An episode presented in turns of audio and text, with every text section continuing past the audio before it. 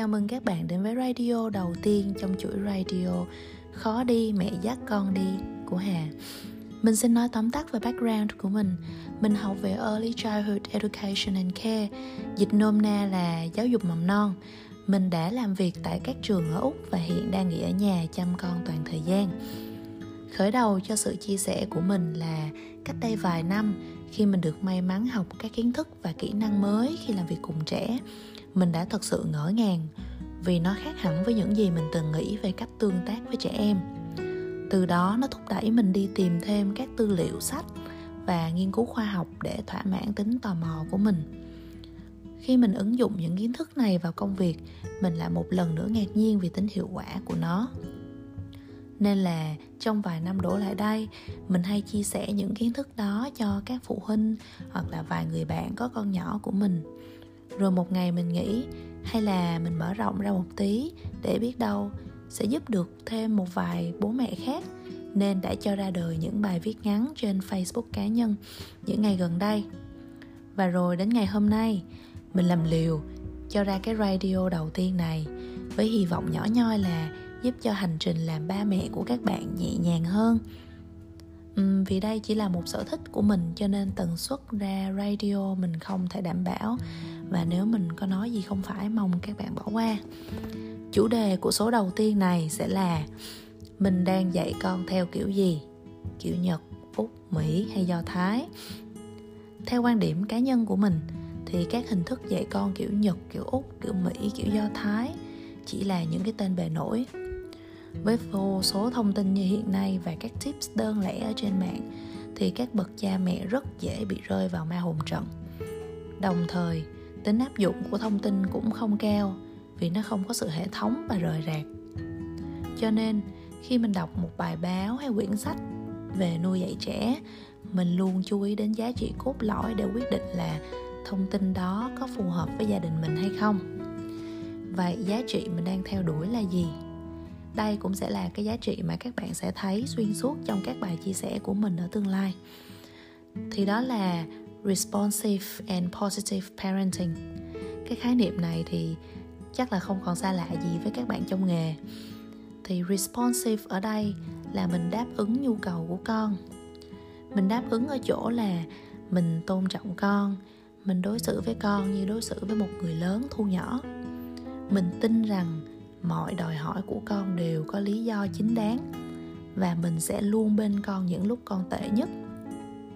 Positive ở đây là mình dạy con theo hướng tích cực. Mình không dùng quyền lực để đe, đe dọa con. Mình đặt ra các giới hạn và các luật ở trong nhà bằng hòa bình và sự đóng góp của con. Điều này không có nghĩa là con có quyền lấn lướt muốn gì được nấy. Và các giới hạn thì luôn được duy trì tính nhất quán để con có định hướng rõ ràng. Vậy thì những lợi ích của nó là gì? Điều này thì các bạn sẽ thấy chi tiết hơn qua các bài chia sẻ sắp tới, nhưng mà mình tạm tóm tắt lại một vài lợi ích sau nhé. Lợi ích số một, con sẽ ngoan hơn. Mỗi một lần con hư là một cơ hội để mình hướng dẫn con. Điều này sẽ dần dần giúp con trở thành một người có trách nhiệm. Con sẽ làm một việc vì biết mình nên làm như vậy, chứ không phải vì sợ bị phạt. Lợi ích số hai, mối quan hệ giữa bạn và con sẽ bền chặt hơn. Khi mà bạn cho con thấy dù con có thế nào, bạn vẫn sẽ ở đó với con, thì con sẽ có một niềm tin tuyệt đối với bạn. Khi con đến tuổi trung học hay là tuổi teen, thì con sẽ muốn có những khoảng riêng và không muốn bạn tác động vào. Nhưng nếu bạn đã xây được một mối quan hệ tốt mà ở đó con cảm thấy được lắng nghe và luôn được tôn trọng, thì con sẽ tìm đến bạn khi cần giúp đỡ. Lợi ích số ba, con sẽ thấy tự tin và hạnh phúc hơn. Khi con nhận ra rằng là bạn luôn ở sau nếu con có vấp ngã, con sẽ tự tin đi khám phá thế giới. Và đây chính là một trong những yếu tố giúp con trở nên tự tin về bản thân mình. Mỗi lần con mắc lỗi thì con sẽ xem đó là một cơ hội để sửa sai, thay vì nghĩ đến những điều tiêu cực. Lợi ích số bốn, cuộc sống của bạn sẽ dễ dàng hơn.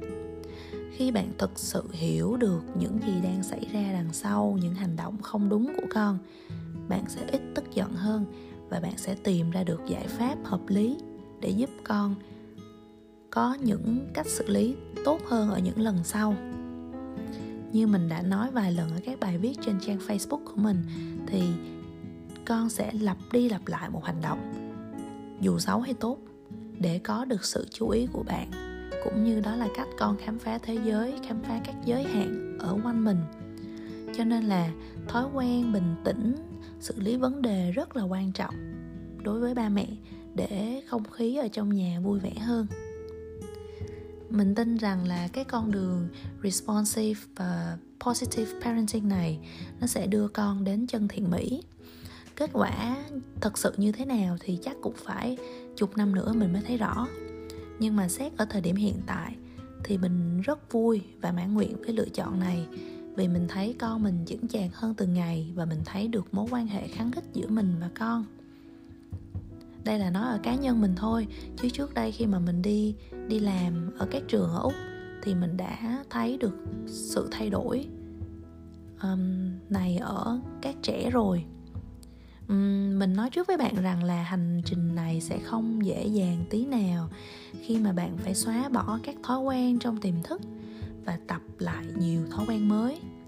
Nhưng mà mình cam đoan với bạn, nó đáng.